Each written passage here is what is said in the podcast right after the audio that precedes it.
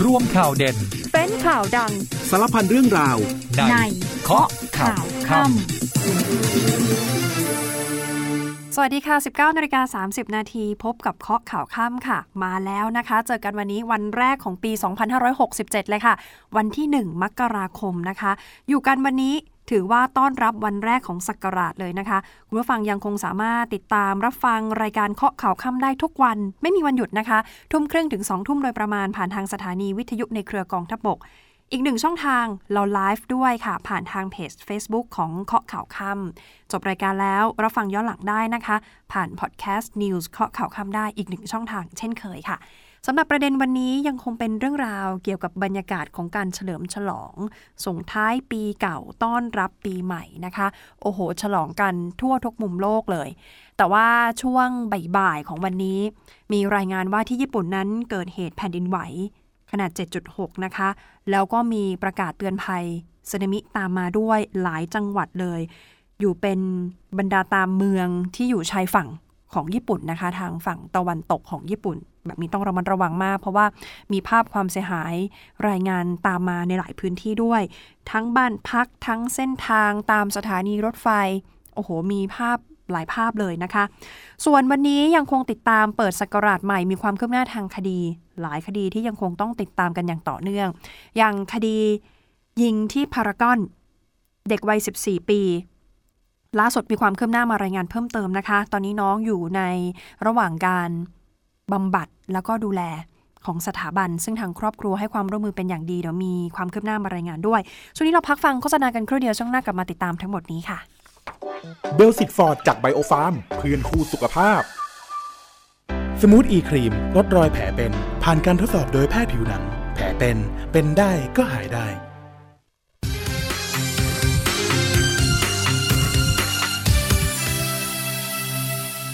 ข่าวแรกวันนี้ขอเริ่มต้นกันที่บรรยากาศการต้อนรับปีใหม่นะคะ หลังจากที่เมื่อคืนฉลองกันอย่างยิ่งใหญ่ ตามสไตล์ไทยๆของเรากลางคืนฉลองเช้าขึ้นมาต้องทำบุญเสริมสิริมงคลค่ะ วันนี้หลายพื้นที่ทั่วประเทศจัดพิธีทำบุญตักบาตรเนื่องในวันขึ้นปีใหม่นะคะ เราไปติดตามบรรยากาศการฉลองตั้งแต่เมื่อคืนกันก่อนค่ะ ทั่วทุกมุมโลกที่เขาร่วมเฉลิมฉลองส่งท้ายปีเก่าต้อนรับปีใหม่ ด้วยการจุดดอกไม้ไฟ เริ่มจากทางฝั่งของตะวันออกแล้วไล่เข้ามาทางฝั่งตะวันตกนะคะ เพราะว่าตะวันออกนี่เขาก็จะเข้าสู่ปีใหม่เร็วกว่าบ้านเรา อย่างนิวซีแลนด์ เป็นประเทศแรก ๆ ในโลกเลยค่ะ ที่ได้ฉลองขึ้นปี 2567 ก็มีการแสดงดอกไม้ไฟที่เมืองโอ๊กแลนด์สวยงามนะคะตระการตามาก จุดพลุสวยงามยามค่ำคืน หลายคนก็ไปเกาะติดภาพบรรยากาศไลฟ์ตอนที่เขาเข้าสู่ช่วงปีใหม่นับเขาดาวไป ก็มีการแสดงทั้งดอกไม้ไฟทั้งพลุมีการยิงแสงที่เป็นแสงเลเซอร์นะคะแล้วก็มีการแสดงแอนิเมชันด้วย ขยับมาที่ออสเตรเลียโอ้โหที่นี่นี่ถือว่าเป็น landmark การเขาดาวระดับโลกนะคะ ก็ก้าวเข้าสู่ปีใหม่ ด้วยการเฉลิมฉลองอย่างยิ่งใหญ่ ดอกไม้ไฟ แสงสีเสียงยามค่ำคืน ตระการตามากค่ะ โดยเฉพาะอย่างยิ่งที่สะพานซิดนีย์ฮาร์เบอร์นะคะ ส่วนที่อิสราเอล ประชาชนหลายร้อยคน รวมกลุ่มกันที่กรุงเทลอาวิฟเพื่อร่วมกันขอพร เนื่องในโอกาสวันขึ้นปีใหม่ ก็ขอพรให้กลุ่มฮามาสปล่อยตัวประกันที่ถูกจับกุมไว้นานเกือบ 3 เดือนแล้วนะคะ แล้วก็ขอให้มีการหยุดยิงในฉนวนกาซา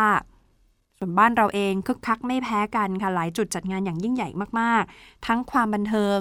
ทั้งเรื่องของวัฒนธรรม หรือแม้แต่การสวดมนต์นะคะ สถานที่ส่วนใหญ่เต็มไปด้วยนักท่องเที่ยวอย่างเช่นไอคอนสยามนี่ก็เป็น landmark แห่งหนึ่งเลยนะคะ จุดนี้ใหญ่มาก มีการจุดพลุกว่า 50,000 ดอก เรียกเสียงฮือฮาให้กับนักท่องเที่ยวทั้งชาวไทยและก็ชาวต่างชาติอิ่มเอมค่ะ จุกๆกันเลยช่วงปีใหม่เขาเรียกกันว่าฉ่ำๆฉ่ำไปด้วยความสุขแล้วก็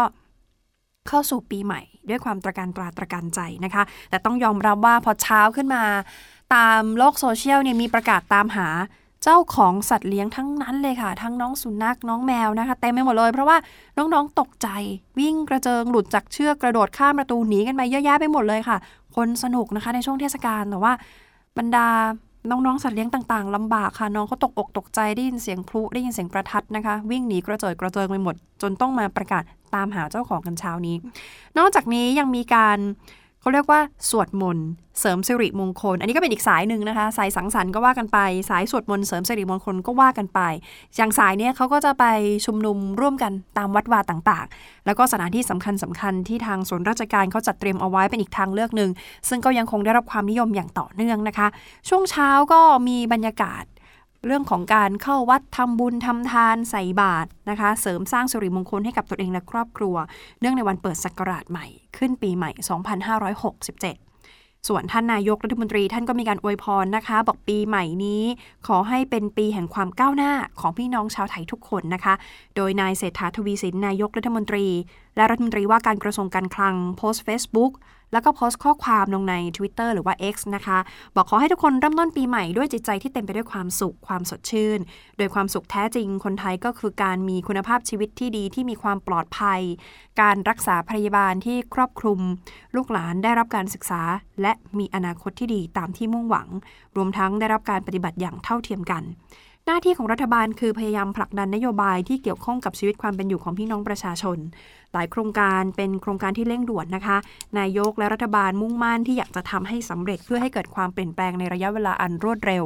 และขอบคุณพี่น้องประชาชนที่ให้การต้อนรับ และส่งกำลังใจให้กับนายก เวลาที่ท่านลงไปตรวจราชการลงพื้นที่ไปปฏิบัติภารกิจต่างๆ ตามต่างจังหวัด นายกบอกขอขอบคุณมากๆนะคะ ที่ให้การต้อนรับ แล้วก็ตั้งใจที่จะลงไปพบปะกับพี่น้องประชาชนทุก ๆ ภาคเลยค่ะ อยากลงไปรับฟังปัญหา ไปรวบรวมข้อเสนอของพี่น้องประชาชนด้วยตัวเอง และต้องขอขอบคุณมากๆคือทุกภาคส่วนที่ร่วมกันทำงานหนัก เพื่อพี่น้องประชาชนตลอดปีที่ผ่านมา ขอให้ทุกท่านยังคงทำงานอย่างเต็มที่เพื่อสร้างความสุข สร้างชีวิตที่ดีให้กับพี่น้องประชาชนต่อไปครับสำหรับปี 2567 นี้ ขอให้เป็นปีแห่งความก้าวหน้า เป็นก้าวของความสำเร็จและความมั่นคงในชีวิตของพี่น้องชาวไทยทุกคน นี่ท่านนายกอวยพรมาให้นะคะ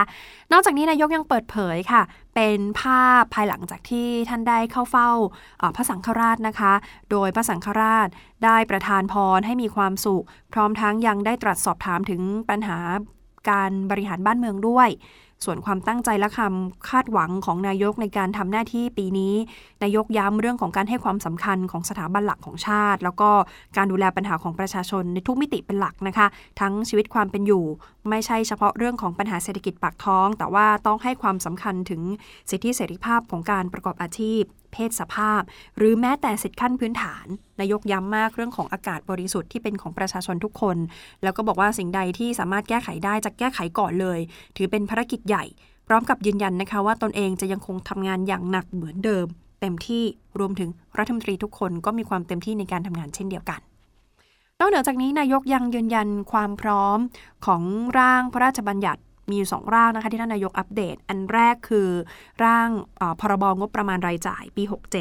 ของสสนะคะของสภาผู้แทนราษฎร ช่วงวันที่ 3 ถึง 5 มกราคมนี้ คือเปิดปีใหม่ไปก็เริ่มเลยนะคะ ที่นายกอัปเดตบอกตอนนี้มีการพูดคุยกับพักร่วม ตั้งแต่ช่วงปีใหม่แล้ว แล้วก็เดี๋ยวจะมีการพูดคุยกับรัฐมนตรีบางคนในช่วงวันหยุดที่ผ่านมาด้วย ซึ่งรัฐบาลพร้อมอธิบาย แล้วก็พร้อมชี้แจง ต่อการตรวจสอบของสภา แล้วก็จะไม่กังวลด้วยนะคะว่าการพิจารณางบนี้จะกลายเป็นการอภิปรายไม่ไว้วางใจ เพราะเชื่อว่าสสทุกคนรู้หน้าที่การพิจารณางบประมาณของตนเอง ซึ่งหากงบใดที่ยังไม่ชัดเจน รัฐบาลบอกว่าพร้อมที่จะชี้แจงอย่างเต็มที่ เพื่อให้ทั้งสสแล้วก็ประชาชนมีความเข้าใจที่ตรงกัน นอกจากนี้นายกยังย้ำด้วยนะคะ บอกว่า ไม่จำเป็นต้องมีองครักษ์พิทักษ์นายก ในการพิจารณาร่างงบประมาณ เพราะว่าทุกคนมีหน้าที่แล้วรัฐบาลก็พร้อมชี้แจงต่อการสอบถามของสสนายกยังกล่าวถึงการพักค้างแรมที่ทำเนียบ บอกว่าเลิกค้างแรมเนี่ยเข้าพักได้ตั้งแต่ 7 มกราคมเป็นต้นไป ช่วงแรกที่เปิดปีใหม่ไปที่ยังไม่ได้พัก เพราะว่าเดี๋ยวมีภารกิจนะคะ เดี๋ยวจะควงคุณอุ้งอิงนางสาวแพทองทานชินวัตรหัวหน้าพักเพื่อไทย ในฐานะรองประธานคณะกรรมการพัฒนาระบบสุขภาพแห่งชาติ จะร่วมกันเปิดตัวโครงการบัตรประชาชนใบเดียว รักษาทุกที่ค่ะ เขาจะไปเริ่มที่ร้อยเอ็ดนะคะ เปิดอย่างเป็นทางการ แล้วก็อีกร่างหนึ่งที่ท่านนายกพูดถึงความคืบหน้าคือร่างพระราชบัญญัติเงินกู้ 5 0 0แสนล้านบาท อันนี้สำหรับโครงการเงินดิจิทัลวอลเล็ตนะคะ ท่านนายกบอกว่าตามกรอบดำเนินการคือเดือนพฤษภาคม สัปดาห์หน้าเปิดปีใหม่มา น่าจะมีความคืบหน้ามากยิ่งขึ้น ยังเป็นเรื่องราวของปีใหม่นะคะ แต่ว่าครั้งนี้เป็นเรื่องของการรณรงค์อย่างต่อเนื่อง เพราะว่าช่วงวันหยุดยาวนี่ก็มีการรายงานตัวเลขอุบัติเหตุ จากสปทนะคะกำชับดูแลกวดขัน ทั้งเรื่องของการขับรถเร็ว เรื่องของการดื่มแล้วขับพยายามไม่ให้เกิดขึ้น หรือแม้แต่การง่วง และยังไปขับรถ ไม่อยากให้เกิดเหตุการณ์ที่เป็นอุบัติเหตุหรือความสูญเสียนะคะ ซึ่งทางศูนย์อำนวยการลดอุบัติเหตุทางถนนช่วงเทศกาลปีใหม่ 2567 หรือสอปทรายงานสรุปตัวเลขนะคะ ประจำวันที่ 31 ธันวาคม เกิดอุบัติเหตุ 424 ครั้ง มีผู้บาดเจ็บ 416 คน ผู้เสียชีวิตอยู่ที่ 51 ราย ส่วนอุบัติเหตุทางถนนสะสมค่ะช่วง 3 วันนับตั้งแต่ 29 30 31 เกิดอุบัติเหตุรวมกันทั้งหมด 1,150 ครั้ง มีผู้บาดเจ็บกว่า 1,151 ราย ส่วนตัวเลขผู้เสียชีวิตอยู่ที่ 128 ราย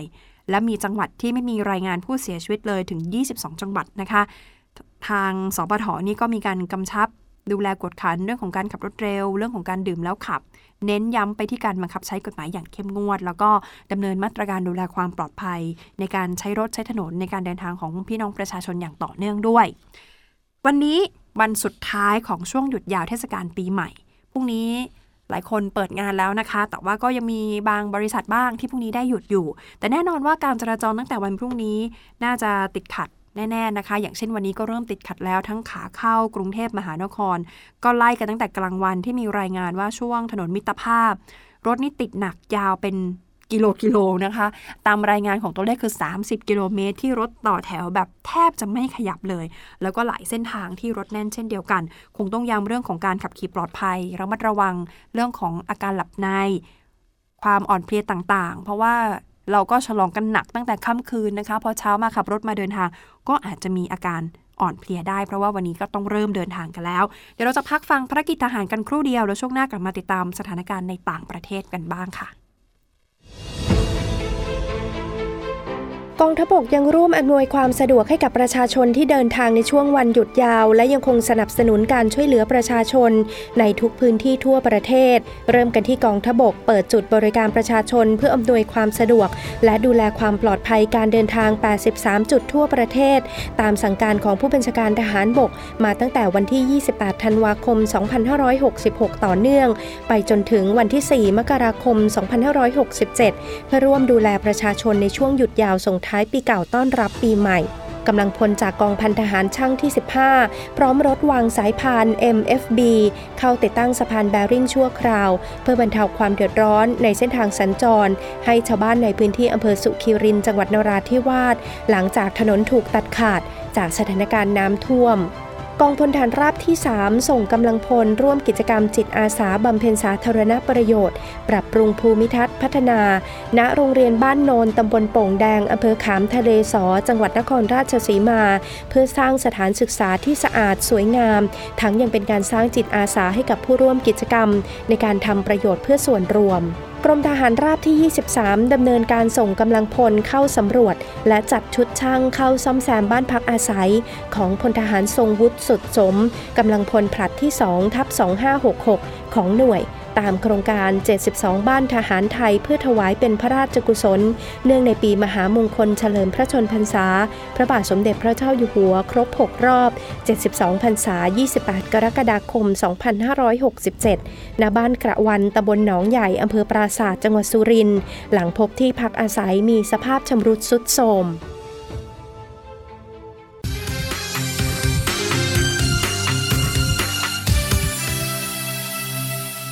เบรกนี้ไปติดตามสถานการณ์ในต่างประเทศนะคะ ช่วงบ่ายสองถ้าตามเวลาของบ้านเราแต่ว่าที่ญี่ปุ่นเนี่ยเขาจะไวกว่า 2 ชั่วโมง ก็คือบวกไปอีก 2 ก็คือประมาณ4โมงกว่ามีรายงานว่าเกิดแผ่นดินไหวนะคะ ทางตอนกลางฝั่งตะวันตกของญี่ปุ่น แล้วก็สถานทูตออกมายืนยันว่าเหตุการณ์นี้ยังไม่มีคนไทยได้รับบาดเจ็บหรือเสียชีวิตนะคะ ช่วงเวลาประมาณ 16นาฬิกา16 นาทีตามเวลาท้องถิ่นของญี่ปุ่น มีแผ่นดินไหวตามรายงานคือขนาด 7.6 แมกนิจูดนะคะ ศูนย์กลางอยู่ที่พื้นที่เขตโนโตโจ จังหวัดอิชิคาวะ ทางตอนกลางของญี่ปุ่นค่ะ ซึ่งห่างจากโตเกียวไปประมาณ 500 กว่ากิโลเมตร ทางกรมอุตุนิยมวิทยาของญี่ปุ่นนี่ประกาศเตือนนะคะว่าอาจจะเกิดสึนามิ คลื่นเนี่ยสูงประมาณ 3-5 เมตร ที่จังหวัดอิชิคาวะ โทยามะ ฮอกไกโด โอตารุ นีงาตะ แล้วก็ฟุกุอิทางตอนเหนือของจังหวัดเฮียวโงะ แล้วยังมียามากาตะ รวมถึงให้ระมัดระวังภัยคลื่นสึนามิในจังหวัดใกล้เคียงกับจังหวัดเหล่านี้ด้วยนะคะ โดยคลื่นอาจจะสูงกว่าที่คาดการเอาไว้ คือคาดการไว้เนี่ยสามถึงห้าเมตร แล้วก็ตอนนี้ยังมีรายงานว่าอาจจะมีหลายพื้นที่ที่ต้องมีการประกาศแจ้งเตือนเพิ่มเติมด้วย ซึ่งอุตุนิยมวิทยาญี่ปุ่นได้ประกาศให้ประชาชนที่อาศัยอยู่ในบริเวณดังกล่าวล่าสุดอยากเข้าใกล้ชายฝั่งหรือปากแม่น้ำนะคะ จนกว่าจะมีการประกาศยกเลิกเตือนภัย แล้วก็ยังไม่มีรายงานว่าคนไทยได้รับบาดเจ็บหรือเสียชีวิตนะคะ แต่ว่าก็ขอให้ประชาชนที่อยู่ในพื้นที่ดังกล่าว ดูแลตัวเอง แล้วก็เฝ้าระวังสถานการณ์ ติดตามข่าวสารของทางการของญี่ปุ่นนี่อย่างต่อเนื่องเลยนะคะ ถ้าฉุกเฉินติดต่อที่สถานเอกอัครราชทูตณกรุงโตเกียวได้เลย ที่ฮอตไลน์นะคะทางด้านนายกรัฐมนตรีฟูมิโอะคิชิดะของญี่ปุ่น ก็ออกมาเรียกร้องให้ประชาชนอยู่แต่ในพื้นที่ที่ปลอดภัยนะคะ แล้วก็อพยพออกจากพื้นที่ที่เขาแจ้งเตือนทันที แล้วก็มีการจัดตั้งศูนย์รับมือสถานการณ์ฉุกเฉินที่สำนักนายกรัฐมนตรีของกรุงโตเกียว ด้วย แล้วก็มีโฆษกของบริษัทโรงไฟฟ้าคันไซอิเล็กทรอนิกส์ที่แทบจะออกมายืนยันทันทีว่าไม่ต้องกังวล โรงไฟฟ้านิวเคลียร์ที่อยู่ในพื้นที่ที่เกิดแผ่นดินไหว ยังไม่พบความผิดปกติใด ๆนะคะ เพราะว่าหลายคนกังวลเป็นอย่างมาก เพราะขนาด 7.6 นี่คือแรงมากนะคะ แล้วก็ตลอดทั้งวันนี้ตั้งแต่ช่วงบ่ายไล่ยาวมาเรื่อยเลย ก็จะมีใครที่ติดตามในโซเชียลก็จะเห็นภาพเห็นคลิป รายงานความเสียหาย หรือแม้แต่ภาพที่เป็นน้ำสวิงไปสวิงมานะคะลานจอดรถนะคะรถขยับไปขยับมาหรือแม้แต่ความเสียหายต่างๆ เริ่มมีให้เห็นหลายคนก็เลยเป็นกังวล เพราะว่าพื้นที่ที่มีรายงานว่าเกิดแผ่นดินไหวเนี่ยมีโรงไฟฟ้าอยู่ด้วย แต่ล่าสุดทางโฆษกของโรงไฟฟ้ายืนยันแล้วว่าไม่ได้รับผลกระทบแต่อย่างใดนะคะสิ่งที่เห็นตามรายงานบ้านเรือนที่บอกว่าพังเสียหายเนี่ยก็จะอยู่ในเมืองซูซุ แล้วก็มีเสาไฟฟ้าหักโค่น มีรอยแยกบนถนน มีท่อประปาแตกอยู่ในเมืองฮิมิ ในจังหวัดโทยามะ ส่วนบริษัท East Japan Railway ประกาศระงับการให้บริการรถไฟความเร็วสูง สายโทโฮคุโจเอนสึโฮคุริคุหลังจากที่เกิดแผ่นดินไหวในครั้งนี้ อย่างไรก็ดีคนไทยที่ตอนนี้อยู่ที่ประเทศญี่ปุ่นนะคะ ไปเที่ยวก็ดีไปใช้ชีวิตก็ดีระมัดระวังอันตรายด้วยติดตามข่าวสารของทางการอย่างใกล้ชิดนะคะช่วงคืนสิ้นปีค่ะ ปรากฏว่าที่เดนมาร์ก สมเด็จพระราชินีนาถมาร์เกรเธอที่สองแห่งเดนมาร์กท่านประกาศสละราชสมบัตินะคะ ในวันที่ 14 มกราคมที่จะถึงนี้ หลังจากที่ทรงครองราชมานานถึง 52 ปี แน่นอนว่าข่าวนี้สร้างความประหลาดใจให้แก่ชาวเดนมาร์กทั้งประเทศค่ะ หลังจากที่พระองค์ประกาศขณะที่มีพระราชดำรัสเนื่องในวันขึ้นปีใหม่ ก็มีการถ่ายทอดสดทางสถานีโทรทัศน์ไปทั่วประเทศ เมื่อคืนวันที่ 31 ธันวาคมที่ผ่านมา ตามเวลาในกรุงโคเปนเฮเกนของเดนมาร์ก โดยบอกว่าพระองค์จะทรงสละราชสมบัติในวันที่ 14 มกราคมที่จะถึงนี้นะคะ หลังจากที่ทรงครองราชย์มานานถึง 52 ปี โดยมกุฎราชกุมารเฟเดริกพระโอรสของพระองค์จะขึ้นครองราชย์เป็นกษัตริย์เดนมาร์กพระองค์ต่อไป ขณะเดียวกันสมเด็จพระราชินีนาถมาร์เกรเธอที่สองทรงระบุด้วยว่าพระองค์ทรงคิดเรื่องการสละราชสมบัติมาระยะหนึ่งแล้วนะคะ หลังจากที่เดือนกุมภาพันธ์ของปีที่แล้ว พระองค์ทรงเข้ารับการผ่าตัดใหญ่ที่พระปฤษฎางค์หรือหลังนะคะ ก็หลังจากนั้นพระองค์ท่านก็ตัดสินใจมาโดยตลอดว่าสมควรแก่เวลาแล้วที่จะมอบหน้าที่ความรับผิดชอบให้แก่คนรุ่นต่อไปสมเด็จพระราชินีนาถมาร์เกรเธอที่ 2 พระชนมายุ 83 พรรษานะคะ เป็นองค์ประมุขแห่งเดนมาร์กที่ทรงครองราชย์ยาวนานที่สุด และทรงเป็นที่รักของประชาชนชาวเดนมาร์กอย่างมาก หลังจากพระองค์สละราชสมบัติในวันที่ 14 มกราคมที่จะถึงนี้มกุฎราชกุมารเฟเดริกพระชนมายุ 55 พรรษา จะเสด็จขึ้นครองราชต่อจากพระองค์ในวันดังกล่าวทันที โดยที่ไม่ต้องมีพระราชพิธี บรมราชาพิเศษเหมือนกับธรรมเนียมของราชวงศ์อังกฤษนะคะ ขยับกลับมาที่ประเทศไทยค่ะ ติดตามกันต่อ ครั้งนี้เป็นเรื่องของคดีความที่ค้างต่อเนื่องกันมาตั้งแต่ปีที่แล้ว คดีกราดยิงในห้างพารากอนนะคะ ล่าสุดมีข่าวว่าอายการตีกลับสำนวน วันนี้ทางกรมพินิษแล้วก็คุ้มครองเด็กและเยาวชนมีการนัดคุยแผนคดีค่ะ โดยทางครอบครัวก็ยินยอมให้เยาวชนวัย 14 ปี ผู้ก่อเหตุนะคะ อยู่ภายใต้การรักษาตัวของสถาบันกัลยาราชนคริน จนกว่าแพทย์จะวินิจฉัยนำส่งรายงานแจ้งให้กับพนักงานสอบสวนว่า สามารถดำเนินการสอบสวนได้เมื่อไหร่ ก็ให้อยู่ในการดูแลรักษาไปก่อน ซึ่งหลังจากที่พนักงานอายการส่งสำนวนฟ้อง คดีเหตุกราดยิงที่ศูนย์การค้าพารากอนกลับไปยังพนักงานสอบสวนคดี เนื่องจากมองว่ากระบวนการสอบสวนเยาวชนวัย 14 ปี ยังไม่ชอบด้วยกฎหมาย จนทำให้ไม่สามารถคุมตัวเยาวชนผู้ก่อเหตุต่อได้ เนื่องจากครบระยะเวลากำหนดผัดฟ้อง เมื่อวานนี้ก็คือ 31ธันวาคมนะคะ ซึ่งตามกฎหมายเมื่อไม่สามารถดำเนินการฟ้องภายในเวลาที่มีการผัดฟ้องได้ ก็ต้องปล่อยตัวชั่วคราว โดยมีรายงานว่าทางกรมพินิษและคุ้มครองเด็กและเยาวชน ได้ร่วมกับแพทย์สถาบันกัลยาราชนครินทร์หารือกับผู้ปกครองค่ะ แล้วก็ร่วมกันวางแผนในการรักษาตัว เอาจนหายขาดเลยนะคะ จนสามารถที่จะต่อสู้คดีหรือว่าสอบสวนทางคดีได้ บรรยากาศวันนี้ที่สถาบันกัลยาราชนครินก็มีสื่อไปติดตามความคืบหน้า ก็พบว่ามีรถยนต์ ซึ่งคาดว่าน่าจะเป็นของเจ้าหน้าที่ที่เดินทางมา แล้วก็มีในส่วนของครอบครัวของผู้ก่อเหตุที่เดินทางมาด้วยนะคะแต่ว่าไม่มีการลงมาให้สัมภาษณ์สื่อมวลชนแต่อย่างใด ทางด้านนางสาวสิริประกายวรปรีชารองที่ปดีกรมพินิษและคุ้มครองเยาวชน บอกว่าช่วงเช้ามีการพูดคุยกัน เป็นตัวแทนของกรมพินิษตัวแทนของครอบครัว เข้ามาพูดคุยกับพ่อแม่นะคะ แล้วก็แพทย์ของสถาบันคุยเรียบร้อยแล้ว คาดว่าครอบครัวจะเป็นผู้รับผิดชอบค่ารักษาพยาบาลทั้งหมด บรรยากาศการพูดคุยเป็นไปด้วยความเรียบร้อยทางครอบครัว ให้ความร่วมมือเป็นอย่างดีคำถามคือจะรักษาตัวนานเท่าใด แผนการรักษาเป็นแบบไหน ทางรองที่ปดีบอกว่าไม่สามารถตอบได้นะคะ เนื่องจากทั้งหมดนี้เป็นดุลพินิษของแพทย์ ตอนนี้ทางกรมพินิษนั้น ถ้าพูดกันตามหลักก็คือหมดอำนาจในการควบคุมตัวของของเยาวชนวัย 14 ปีแล้วนะคะ หลังจากนี้ก็จะเป็นเรื่องของทางแพทย์กับครอบครัว แต่ว่าเรื่องของทางคดี แพทย์จะเป็นผู้ทำรายงาน วินิจฉัยการประเมินสุขภาพก่อน แล้วค่อยนำส่งให้กับทางพนักงานสอบสวนต่อไปขยับไปที่คดียาเสพติดค่ะ วันนี้ปปสประสานงานกับทางการ ของสปปลาวค่ะ จับนักค้ายาเสพติดรายสำคัญนะคะค่าหัวถึง 1 ล้านบาท ส่งตัวกลับมาดำเนินคดีที่ไทย โดยพลตำรวจโทพนุรัตน์หลักบุญ ผู้ช่วยผู้บัญชาการตำรวจแห่งชาติ รักษาราชการแทนเลขาธิการปปส เปิดเผยความคืบหน้า นี่เป็นความร่วมมือนะคะ ระหว่างไทยกับสปปลาว จับกลุ่มผู้ต้องหายาเสพติดรายสำคัญ ที่บอกว่าค่าหัว 1 ล้านบาท คดีนี้ถือว่าเป็นความร่วมมือระดับประเทศนะคะ โดยย้อนไปเดือนพฤศจิกายนปีที่ผ่านมา ความร่วมมือของทั้งสองประเทศนำไปสู่การยึดยาบ้ากว่า 14 ล้านเม็ดที่เวียงจันทร์เตรียมที่จะนำส่งข้ามแดนเข้าไทยผ่านทางจังหวัดหนองคาย ครั้งนั้นนี่จับกลุ่มผู้ต้องหาได้ 5 คน เป็นชาวลาว 4 คน ชาวไทย 1 คน แล้วก็เป็นเรื่องที่น่ายินดีว่าจากการขยายผลเมื่อวันที่ 27 ธันวาคมที่ผ่านมาก่อนปีใหม่นิดเดียวค่ะ ปปสนี่ร่วมกับภาคี จับผู้กระทำผิดในไทยได้เพิ่มอีก 2 คน ขณะที่หนีไปซุกซ่อนตัวในพื้นที่จังหวัดสงขลา ก็จับได้มาดำเนินคดีตามกฎหมาย จากนั้นขยายผลต่อค่ะ 28 กับ 29 ธันวาคม ปปส ประสานงานร่วมกับกรมตำรวจ สกัดกั้นและต้านยาเสพติดของสปปลาว จับกลุ่มนายอ่องกิมวา คนนี้สัญชาติมาเลเซียนะคะอายุ39 ปี เป็นผู้ต้องหารายสำคัญ ตามหมายจับสารอาญา ซึ่งทางการสปปลาวควบคุมตัวเอาไว้ได้ อยู่ระหว่างการส่งมอบตัวให้กับปปสเรานำมาดำเนินคดีต่อไป ในอ่องกิมวาที่บอกว่าเป็นผู้ต้องหารายสำคัญนี่เขาเป็นอาชญากรข้ามชาตินะคะ เป็นนักค้ายาเสพติดที่มีบทบาทสำคัญ คือเป็นผู้จัดหาติดต่อประสานงานในการค้ายาเสพติดจากพื้นที่สามเหลี่ยมทองคำ ร่วมกับเครือข่ายนักค้ายาเสพติดทั้งชาวไทย ชาวมาเลเซีย ชาวจีน ชาวสิงคโปร์ แล้วก็ชาวสปปลาว นายอ่องกิมวาเนี่ยใช้ไทยเป็นแหล่งฟอกเงิน แล้วก็ยังใช้เป็นเส้นทาง